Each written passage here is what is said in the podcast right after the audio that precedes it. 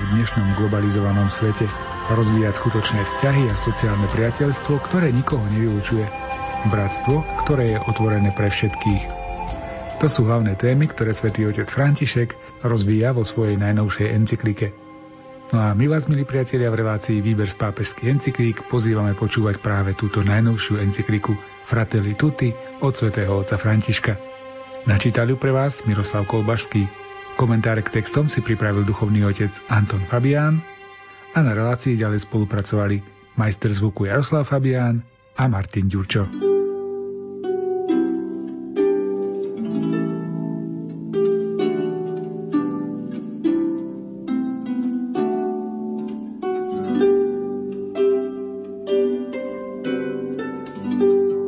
Na druhej strane digitálne hnutia nenávisti a ničenia nepredstavujú, ako by nám niekto chcel nahovoriť, optimálnu formu vzájomnej pomoci.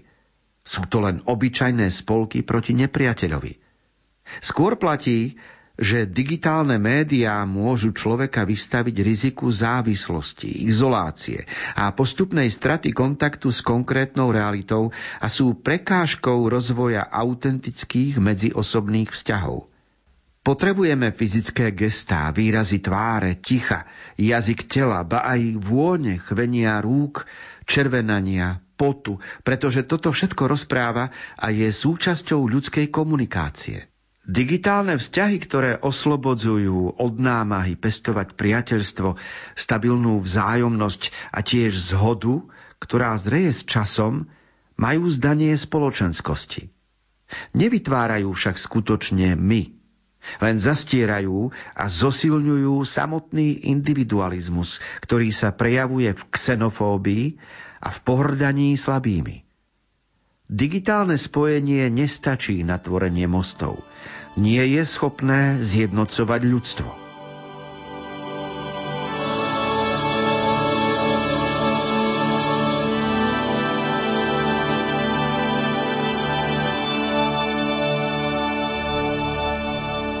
Tak ako digitálny svet veľmi pomohol nášmu rozvoju a mnohým činnostiam, pretože vďaka digitalizácii sa mnoho oblastí nášho života zjednodušilo. Už to, že máme telefóny, mobily, počítače, už to, že dnes môže byť dom, kúrenie riadené, aj všetká prevádzka v dome riadená digitálne, to sú skutočnosti, ktoré pred 100 rokmi sa zdali ako sen. Takže na jednej strane je to veľká vec. Na druhej strane digitálne médiá predstavujú pre interpersonálnu komunikáciu nebezpečenstvo, lebo vytvárajú zdanie a ochudobňujú človeka. A Svetý Otec veľmi výrazne, veľmi významne povedal, v čom je ich nebezpečenstvo.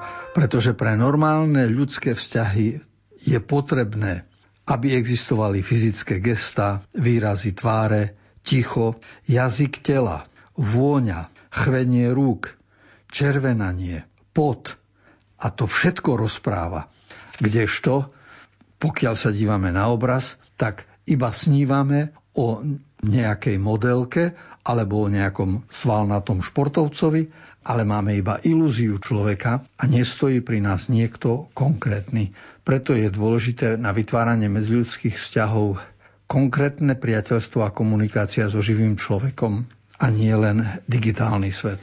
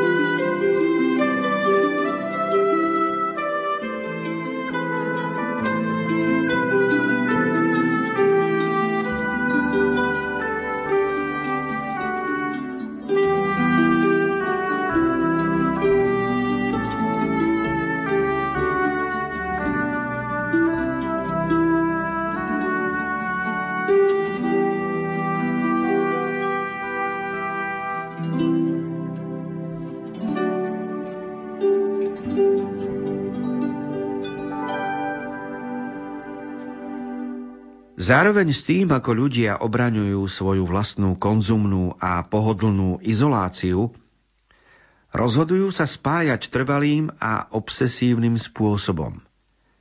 Toto podporuje bujnenie nezvyčajných fóriem agresivity, nadávok, zlých zaobchádzaní, urážok, verbálnych úderov až na hranicu zničenia postavy druhého človeka s bezúznosťou, ktorá by nemohla existovať v kontakte človeka s človekom, pretože by sme sa napokon všetci navzájom zničili.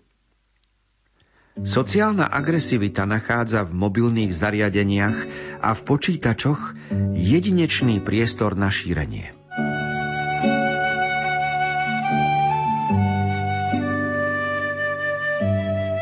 Niekedy nás prekvapí, keď malé dieťa, trojštoročné, ledva začína rozprávať a už použije nadávku, nejakú kombináciu slov, ktorým ani nerozumie, ale my dospelí vieme, že to má alebo z rozprávok, alebo z odpočutia dospelých z nejakého vonkajšieho sveta. A najmä mediálny svet, ako spomína aj pápež vo svojom 44. článku, je zdrojom sociálnej agresivity. No a aj vo svete dospelých, vo svete podnikania, v rodinnom živote pozorujeme najmä v čase izolácie, pandémie, v čase ponorkového prejavu v domácnosti, že agresivita stúpa a to je niečo, čo narúša vzťahy medzi ľuďmi. Keď encyklika je o všeobecnom bratstve, tak sociálna agresivita je jav, ktorý narúša sociálne bratstvo. Každý je rád, keď je aj slovami pohladený, ocenený, pochválený a a vulgárnosť, drzosť, nadávanie je ako fyzické napadanie.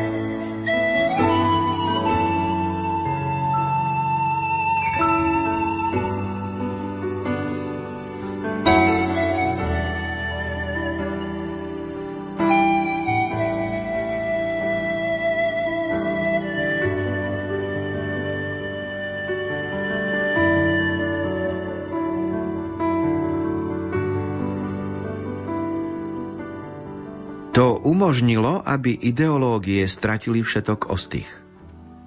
To, čo sa ešte pred pár rokmi nemohlo povedať nikomu bez toho, že by človek riskoval stratu rešpektu celého sveta, sa dnes môže najsurovejším spôsobom vyjadriť aj zo strany niektorých politických autorít a zostať bez trestu. Netreba opomenúť, že v digitálnom svete pôsobia mamutie ekonomické záujmy, schopné realizovať subtílne aj invazívne formy kontroly vytváraním mechanizmov manipulácie svedomia a demokratického procesu. Fungovanie mnohých platformiem umožňuje stretnutie osôb s rovnakým myslením, ale bráni konfrontácii rozdielností. Tieto uzatvorené okruhy umožňujú šírenie falošných informácií a správ, Podnecujú predsudky a nenávisť.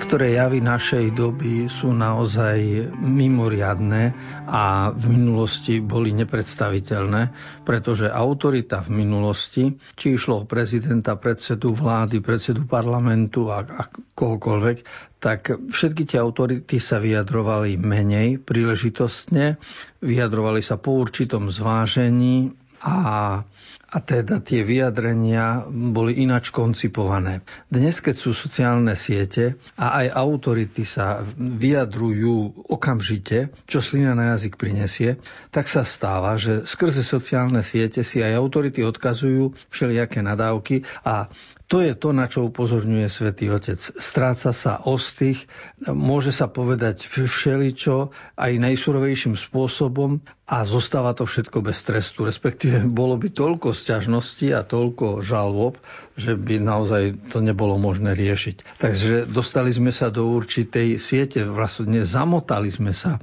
Sociálne siete, ktoré mali byť napomocné pre komunikáciu ľudí, svojím spôsobom nás chytili ako pavúk dokáže chytiť svoju korisť.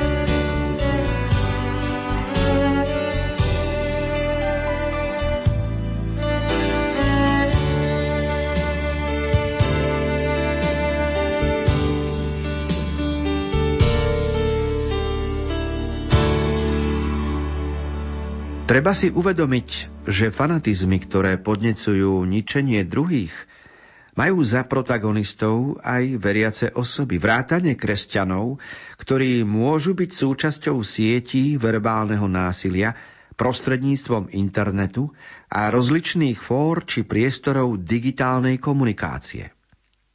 Ba aj v katolických médiách sa môžu prekročiť hranice. Toleruje sa ohováranie a klebety – a zdá sa, že etika a rešpektovanie dobrého mena druhého zostávajú opomenuté.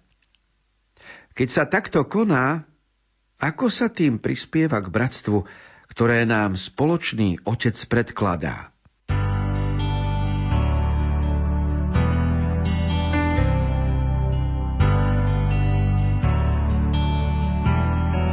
V jednotlivých článkoch Svetý Otec predkladá podnety, ktoré analýzujú situáciu o všeobecnom bratstve ľudí. A toto všeobecné bratstvo je narúšané práve skutočnosťami nepravdivosti. V minulosti sme to mali jednoduché, lebo v desatore platí nepreriekneš krivé svedectvo proti bližnému svojmu, Z toho sa vyvodzuje nesprávnosť ohovárania alebo osočovania.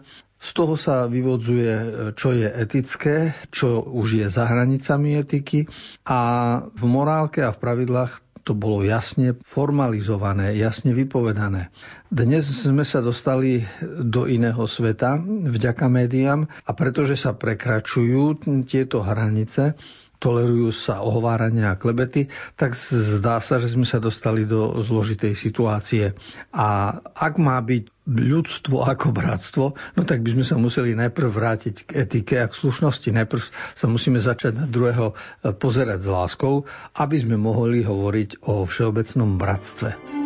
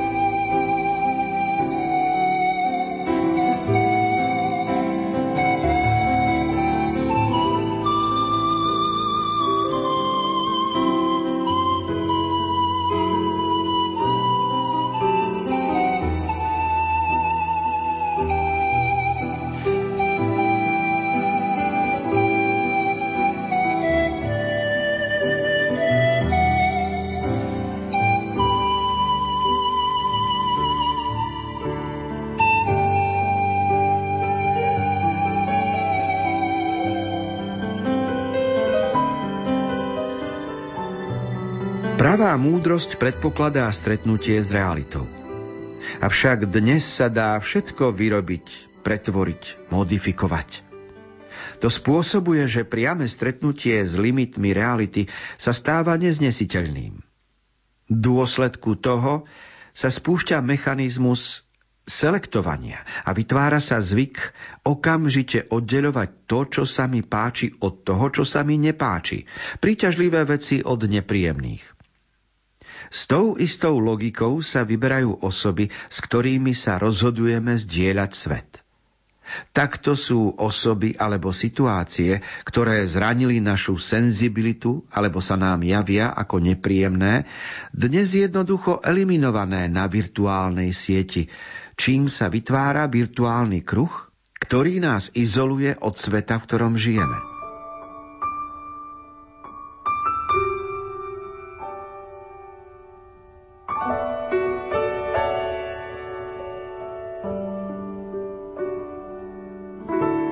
Jedna zo základných skutočností, aby sme život prežili naplno, je prijať seba a prijať aj svet okolo seba so všetkým, čo ten svet prináša. To znamená, človek si musí uvedomiť svoje limity, aj limity druhého, svoje klady, prednosti, aj prednosti iných.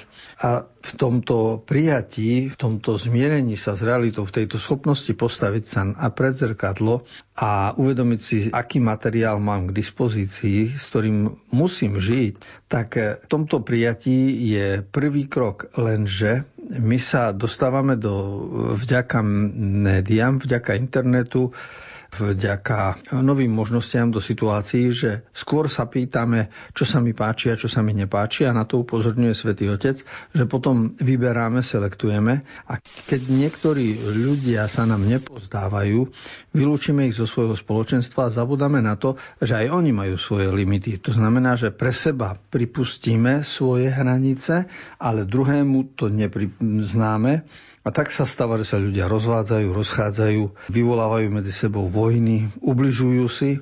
Všetko práve preto, že nevedia prijať svoj aj iný svet ako realitu, ale skôr ho zamieňajú s virtuálnym svetom. Lebo ten virtuálny svet na ten taký skôr namaľovaný a spojený s predstavivosťou, presahuje ich schopnosť posúdiť realitu.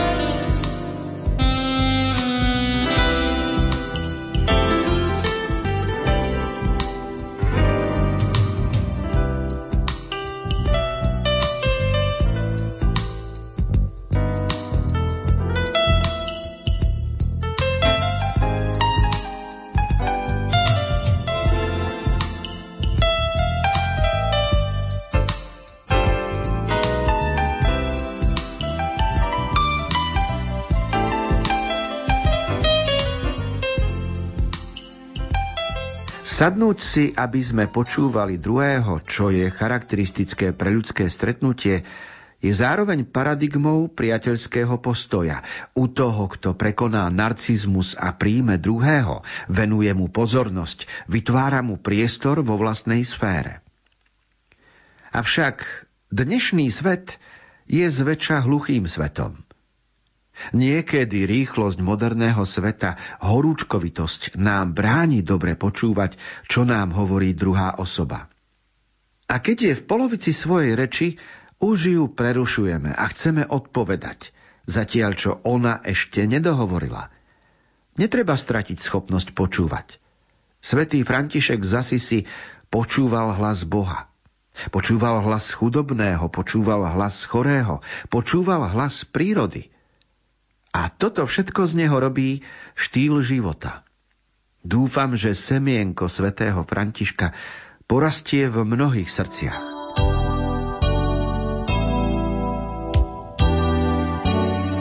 Pre tvorbu všeobecného bratstva ľudskosti platia zásady veľmi jednoduché a ani sa ich netreba nejak zvlášť učiť, lebo sú vložené do srdca každého z nás, čiže nosíme ich v sebe, je to geneticky dané. A jedna taká skutočnosť je vedieť počúvať druhého, vedieť načúvať, vedieť rozumieť. Pápež to nazýva paradigmou, čiže je to vzorec pre priateľský postoj. Na to ale treba prekonať vlastný narcizmus, zalúbenosť do svojich vlastných slov, do svojho vlastného hlasu a nechať viac pracovať svoje uši, ktoré by mali byť čujné. A v tomto postoji by sme dokázali rozumieť viacej druhému človeku. Je to vždy problém komunikácie, o ktorej sa dnes veľa učí, je z toho celá veda, ale je to znamenie jednak možnosti, ako vytvárať vzťahy s druhými ľuďmi na základe načúvania a aj vzťah s Bohom, viera, vzniká na základe načúvania, čiže schopnosť človeka postaviť sa pred Pána Boha ani nie tak s výkonom a so slovami a s prednášaním modlitieb, ale s načúvaním, čiže obdivom k svetu, s úžasom voči prírode okolo nás. A to všetko je schopnosť počúvať hlas Boží a hlas svedomia.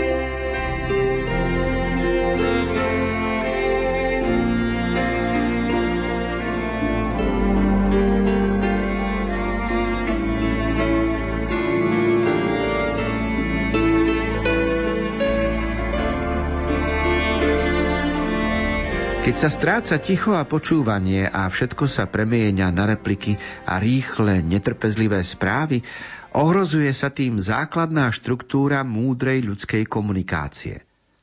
Tvorí sa tým nový štýl života, v ktorom sa buduje to, čo chce mať človek pred sebou a vylúčuje všetko to, čo sa nedá kontrolovať alebo spoznať okamžite a povrchne. Takáto dynamika kvôli svojej vnútornej logike znemožňuje pokojnú reflexiu, ktorá by nás mohla priviesť k spoločnej múdrosti.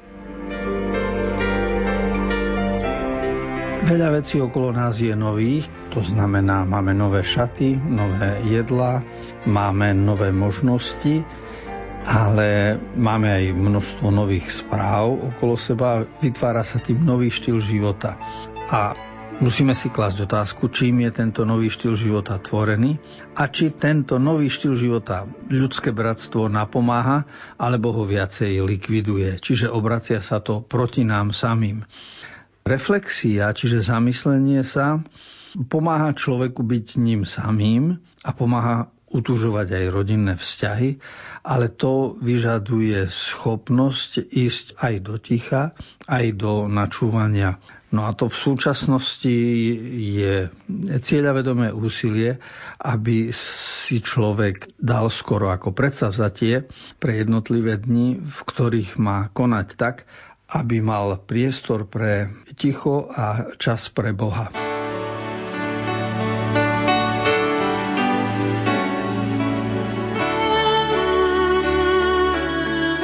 Minúty určené relácii Výber z pápežských encyklík sme dnes naplnili.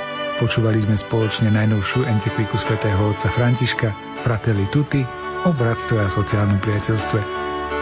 Text tejto encykliky nájdete v internetovom archíve Rádia Lumen a pri čítaní a komentovaní ďalších textov sa budeme počuť opäť o týždeň. Z Košického štúdia sa lúčia a príjemný deň želajú autory relácie Miroslav Kolbašský, Anton Fabián, Jaroslav Fabián a Martin Ďurčo.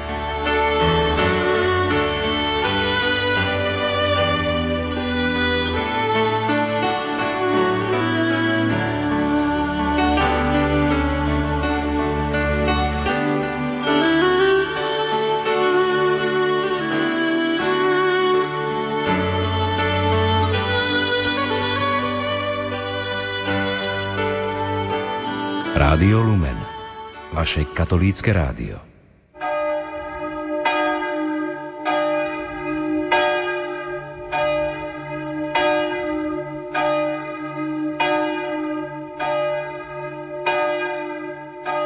Požehnané nedelné predpoludnie, milí poslucháči.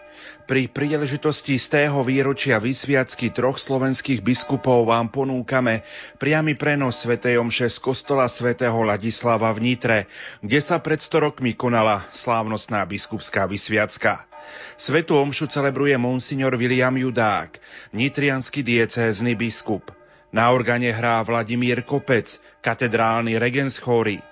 Pri Svetej Omši sa budú spievať piesne z jednotného katolíckého spevníka čísla 256, 267, 524 a 394. Technicky spolupracuje Peter Ondrejka.